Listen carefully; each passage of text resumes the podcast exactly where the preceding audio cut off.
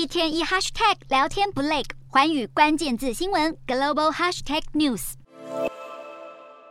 伊朗民众集体走上街头，呼喊着口号抗议。由于日前一名伊朗女子艾米尼因为没有戴好头巾，被宗教警察逮捕，在拘留期间疑似遭到警方施暴，昏迷三天后不幸在医院去世。消息传出后，瞬间引起海内外伊朗人民的怒火，纷纷上街抗议。还有示威者剪下自己的头发，以表示对政府的不满。伊朗当局为了压制抗议声量，决议封锁所有社群媒体，包括推特、IG、WhatsApp 等平台。伊朗革命卫队也呼吁司法机关加强起诉在网络上散播假消息的人士。然而，伊朗境内的示威活动依然越演越烈，有民众焚烧警车和政府官员的办公室，还有伊朗女性在大批人群的欢呼声中将头巾丢进火堆里以示抗议。面对民众止不住的怒火，伊朗总统莱西宣布将针对这个案件展开调查。伊朗当局已经连续好几个晚上在三十个城镇暴力镇压示威者，目前至少有数十位平民因此丧命。面对政府侵犯和平抗议者的权利，并且对女性施行虐待和暴力，伊朗民众似乎不愿低头，并呼吁唯有女性获得应得的自由，整个伊朗社会才会得到解放。